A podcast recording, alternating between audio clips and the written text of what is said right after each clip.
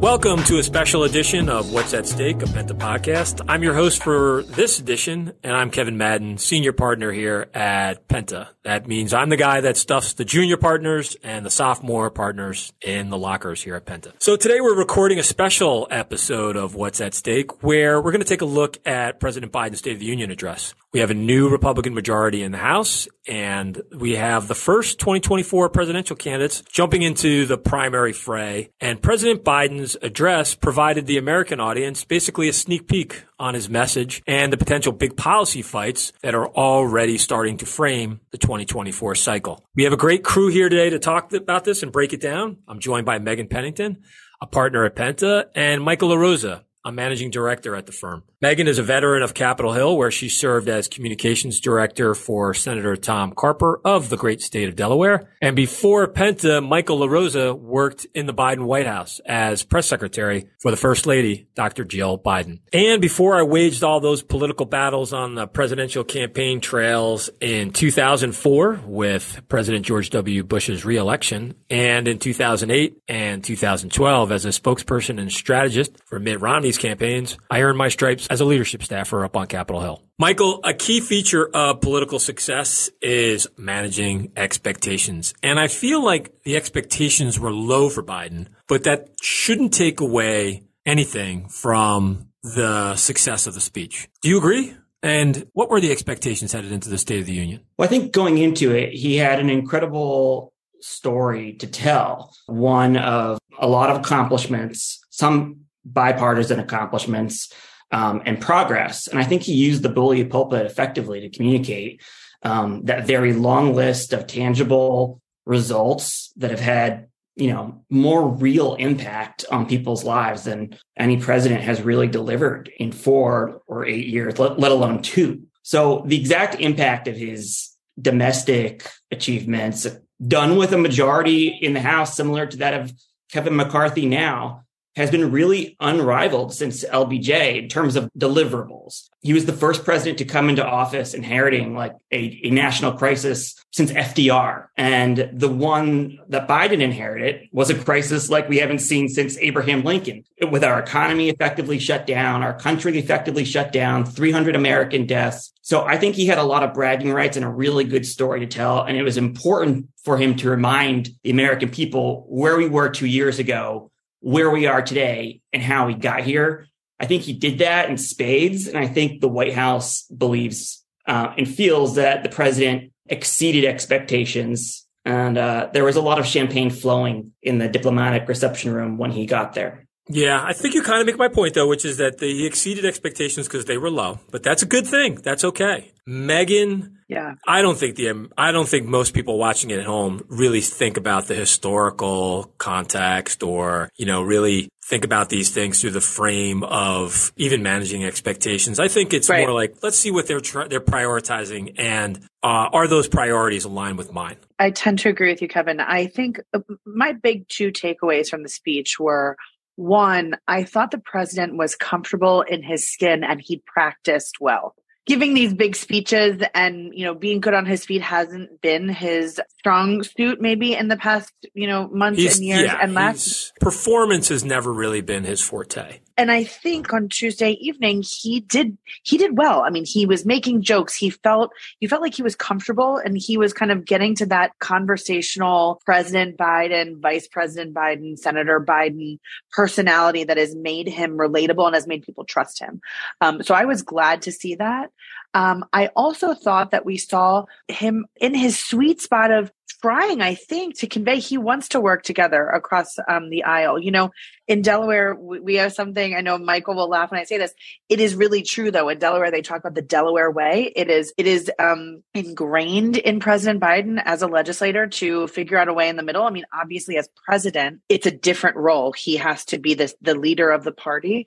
But I think um, he was kind of breathing life into the hey guys there's a good way to do this. There's we have a responsibility to serve our country and let's try to come together on the things um, that that we know we can do together. Of course there were some issues that we that were discussed that are you know we're never going to see um, bipartisan compromise on but i i think he I thought it was good that he tried to emphasize the opportunity at least to try to do something. Megan, how long do you think before he starts calling them ultra MAGA Republicans again? Uh, I mean, I think the ones that are ultra MAGA Republicans will probably start calling them the, that right away. I mean, we also saw some of our some of the most conservative members of that body having uh, animated and big reactions to some of what he was saying. I thought the president handled it well. I mean, the truth is, the the the spectrum, the range of ideology in our politics right now is maybe the broadest we've ever seen it. I don't think those voices are conservative. I would agree with you though that they're probably the loudest and mm-hmm. they could be labeled extreme. Oh, I would agree with you that they are not conservative. I think I think both of our parties are struggling with fringe, and it is something that will, makes bipartisanship very, very hard. Yeah. So when you say Delaware, that's what I think of. I think of the bridge because I used to have to go over the Delaware Bridge on yeah. my way back to New York. But Michael, the key to his success, in my view, is the platform and the scene, the stadium that he was sort of singing in, which is he loves being up there on Capitol Hill in Congress with all his old friends in the Senate and some of his old friends in the House. And more important than the substance of the speech and the, you know, just really going through that checklist of unobjectionable items that really the American public is aligned with.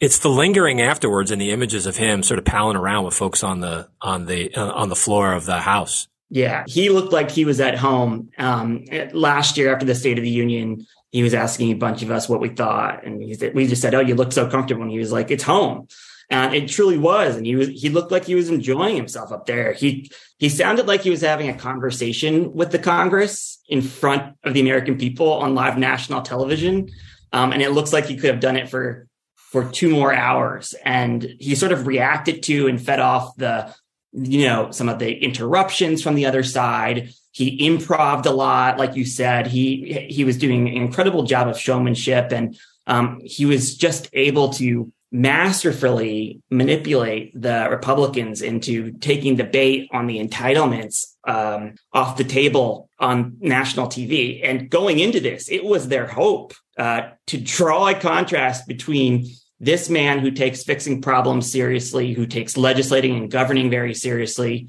and draw a contrast with a party that's very unserious, ungracious, and out of control. They hoped to lure Republicans into a political box, and he, they played right into his hands. And so he successfully elevated a very classic attack on Republicans about cutting entitlements. And now you're seeing him in Florida, the home of Rick Scott. He was in Wisconsin yesterday, the home of Ron Johnson, all of whom are on the record, and he brought the receipts. And so he just came prepared to the to the State of the Union, and they really won the the politics, the messaging, and they won the coverage and they're continuing to do that today. I would disagree that the entitlements debate is off the table. As we have seen, the Republicans have very quickly pointed out that there are potential Medicare Advantage cuts that are still on the table because of decisions made by the administration. So there's some still political vulnerabilities there. It's going to be, for sure, a very pitched battle over the next this couple the, of months. This is the conversation that Democrats want to have. It is on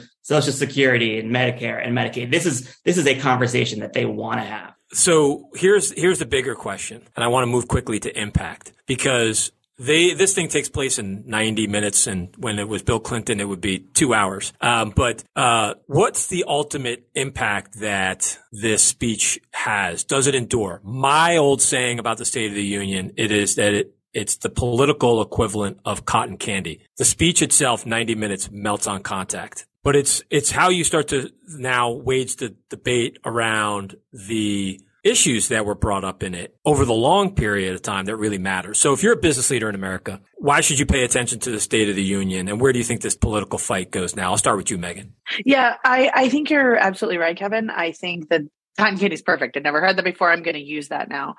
I think what business you have to you have to cite that it came from Kevin Madden, just so you know that's trademarked, and I Listen, I am somewhat litigious about that. So you do not want to hear from my lawyers. No, I I also don't want to be stuffed in the locker. So please trust. I will be I will be citing you anytime I use it, and proud to do so. Um, but but no, I think uh, a business leader, advocates, anybody watching to see what this administration is going to do in the next two years, I think you can take away the blueprint.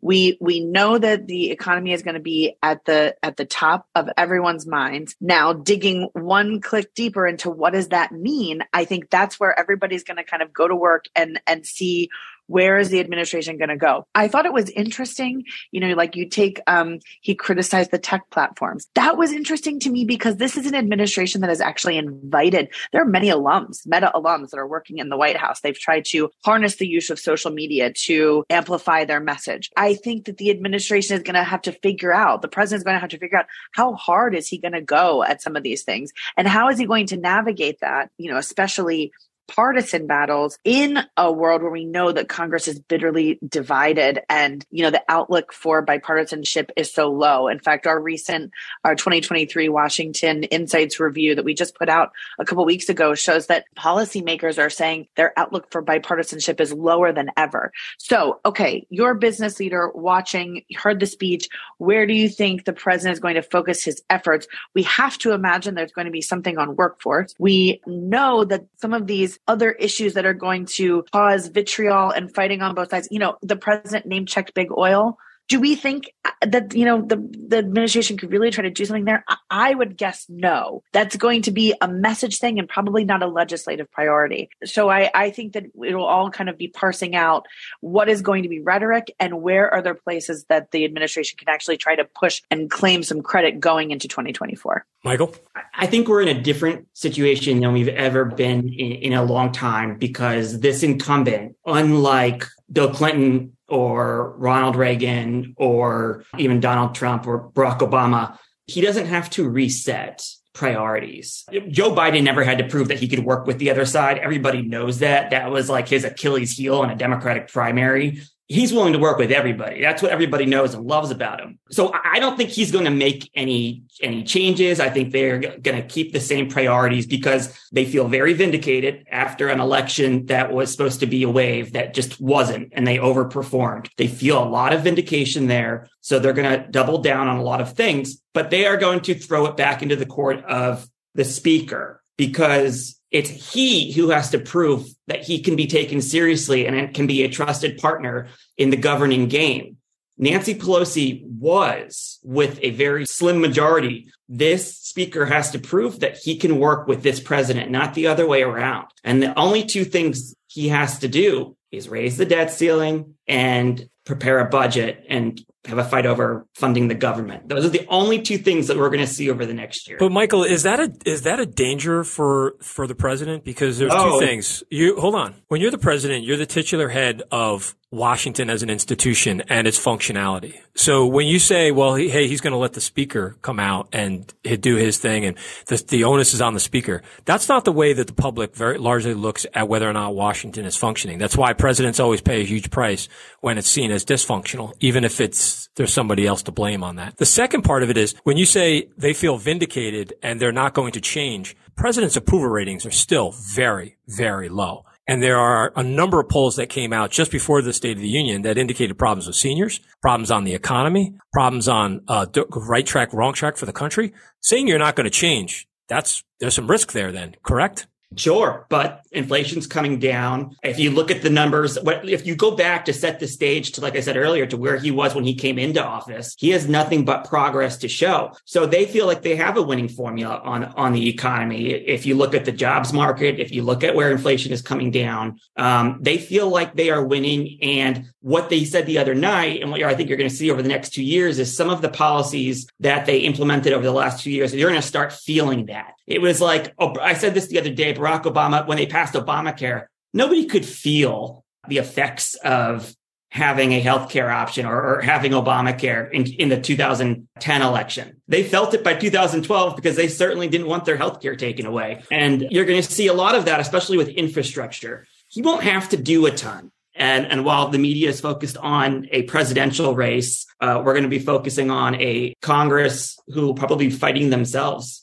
Megan, a lot of winning um, and not having to change course and just doing things the same way that you've been doing them for the last two years. When you're at 39, 41, 42%, smart strategy? I I'm not going to disagree with my good friend Michael. I'm just going to add another dimension and say I think that the president will have to figure out how to claim success for some of the good stuff that happened in the past two years, but be able to talk about it in a way that doesn't detract from you know, I think he has to lean into I am safe. I am I can make sure that everybody feels secure. I can grow this economy. I'm not volatile. The other we have we have folks on the other side who are volatile. We don't know who is going to be the nominee. There is they can't elect a speaker without however many days of turmoil we need to do the regular business of running this country. And i think he will have to lean into the the personality and the you know quote unquote performance of the of of tuesday night. I do think that there has to be a little bit of a pivot but I don't think it's walking away. I mean, he did have great victories. The Chips and Science Act, the Respect for Marriage Act, um, you know, infrastructure law, like the president has a good track record going into these next two years. But he is going to have to appeal to Republicans who are skeptical of some of the more radical members of the party. And now I think that he should do so with a positive message of his own, not casting aspersions on the other side and not, you know, saying like pointing over there, look how crazy they are. In fact, it's better that he says, here are the ways for that, you know, that we're going to put that infrastructure money to work. Have parents feeling like their children are going to have a more successful and a more financially successful life than they did. So, well, I Megan, to- yeah, you're mentioning the, the, the Kevin Madden creed, which is personalize and localize it. So they have to bring to life a lot of these issues in all yeah. the important districts and battleground states across the country. I think that's why he's in Pinellas County today talking to seniors. Yeah, yeah. There's two. Th- if there's two things that I have remembered about presidential campaigns and what it takes to win, it's first is every contest comes down to the question of whether or not this person understands the problems of people like me. If you answer that in the affirmative, you can win. So I think for the one of the reasons I thought the president did a good job in his speech is that if you look at the laundry list of things that people care about and they want addressed by the government, he largely went through a checklist and spoke very positively and, and optimistically about those. The second big test, which I think Joe Biden, President Biden is going to have a problem with is these are always contests for the future. And it's harder to carry that message when the age issue that lingers out there, not only with his critics, but with even his most ardent supporters. So we'll see how he handles that. But last thoughts before we close up. Um, I'm excited. I'm excited to see what the next few weeks and months are going to look like. I, I really was pleased. I have a lot of respect. What's the, the number one was, thing you're going to be watching for, uh, Megan? Sorry to interrupt, but what's the one thing you're yeah. going to be watching for in the next few weeks? I am going to be watching for, you know, is he going to go connect with those moderate Democrats that I think feel very strongly that it's the economic message and personalizing and localizing that economic message that can win an election in 2024. I, I want the, I would love to see the president president, having them over to the White House, you know, making sure that those his members there, my old boss Tom Carper, that they are saying we, you know, especially like on on entitlements. How do we tell the American people that we are here for them and we are the safe and the sane option? I will be looking forward to seeing signs of that. Michael. So I want to I don't want to just be the be a Biden flack. I've been really critical of how they handled a lot of uh, things in foreign policy, and I thought that they robbed themselves of some goodwill um, especially with independents that they they've continued to win over uh, over the the documents issue. But what I would say is that Tuesday night he showed Republicans that he even at 80 he's a very skilled agile politician. And what he showed Democrats going into this cycle is that he can still throw a punch and he can still fight. And I think that's what they they've been looking for. Um, and I think everybody, at least on that side of the aisle, feels really good about about him as the standard bearer. The good news is elections are always about a choice between two people, right? So uh, let's see let's see who that other person is. Yeah, I think that's that's important. And I, the thing I'm watching for is can the White House consistently drive a message and really maintain the message discipline on optimism and bipartisanship and the big focus on uh, the kitchen table issues at a time where, you know, maybe their opponents and critics in the House are busy doing these investigations that maybe are outside the, the real core concerns that voters have about their pocketbook issues. But that, that remains to be seen. And I talked about this to Michael Shear in the New York Times article that uh, was out today about, you know, the message consistency. Sometimes they get tired of their own message and they start going back to the ultra MAGA stuff, which um, can seem divisive and sort of dilute the brand of, of being optimistic and bipartisan. Kevin, what did you think about the response? I thought the response was indicative of what really drives base voters in the Republican Party right now, which is that it was very focused on culture wars. That plays very well with the base, but we remember politics is about base plus one, securing your base and then mobilizing and persuading